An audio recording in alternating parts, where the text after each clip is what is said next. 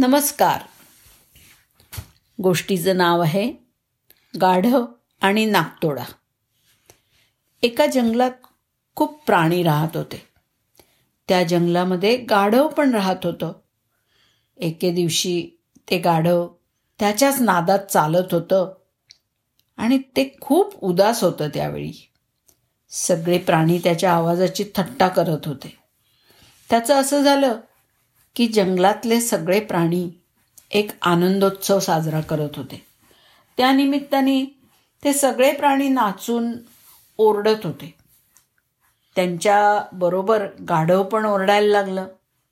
पण त्याचा आवाज ऐकून सगळे प्राणी हसायला लागले. गाढवाला आपल्या आवाजामुळे सगळे प्राणी आपल्याला हसतात आणि चिडवतात असं वाटायला लागलं. आणि मग त्याला असं पण वाटायला लागलं की आपला आवाज इतर प्राण्यांसारखा का बरं नाही आहे आपल्याला छान मधुर आवाज असायला पाहिजे. तेवढ्यात रस्त्याने चालता चालता त्याच्या कानावरती एक मधुर स्वर पडला. तो त्या गोड आवाजाच्या दिशेने पाठलाग करत करत एका नागतोड्याजवळ पोचला. नागतोडा एका पानावर बसून गाणं गुणगुणत होता. तो आवाज ऐकून गाढवाला शांत नाही बसवेना. गाढवानी त्याला विचारलं तू काय खातोयस? काय पितोस?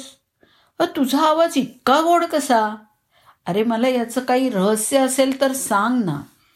तर नागतोडा तर खूप खोडकर होता. तो गाढवाला चेष्टेनी म्हणाला हां ती माझी एक गंमत आहे.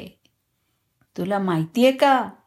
मी तर दबिंदूच पितो फक्त. पाणी नाही पित. म्हणून माझा आवाज इतका मंजूळ आहे.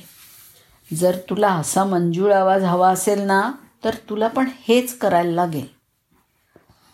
गाढवाला हे सगळं खरंच वाटलं.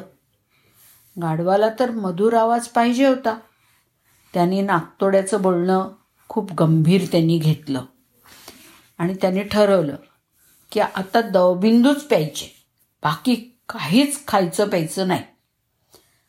आणि हळूहळू गाढव खूप अशक्त व्हायला लागला. आणि शेवटी तो मरण पावला. म्हणूनच आपल्याला गाढवासारखं मूर्ख बनायचं नाही. कोणाचाही सल्ला विचार न करता अंमलात आणू नये. असं केल्यामुळे नुकसान आपलंच होतं. म्हणून नेहमी स्वतः विचार करायला हवा. तात्पर्य काय? तर ऐकावं जनाचं आणि करावं मनाचं. धन्यवाद.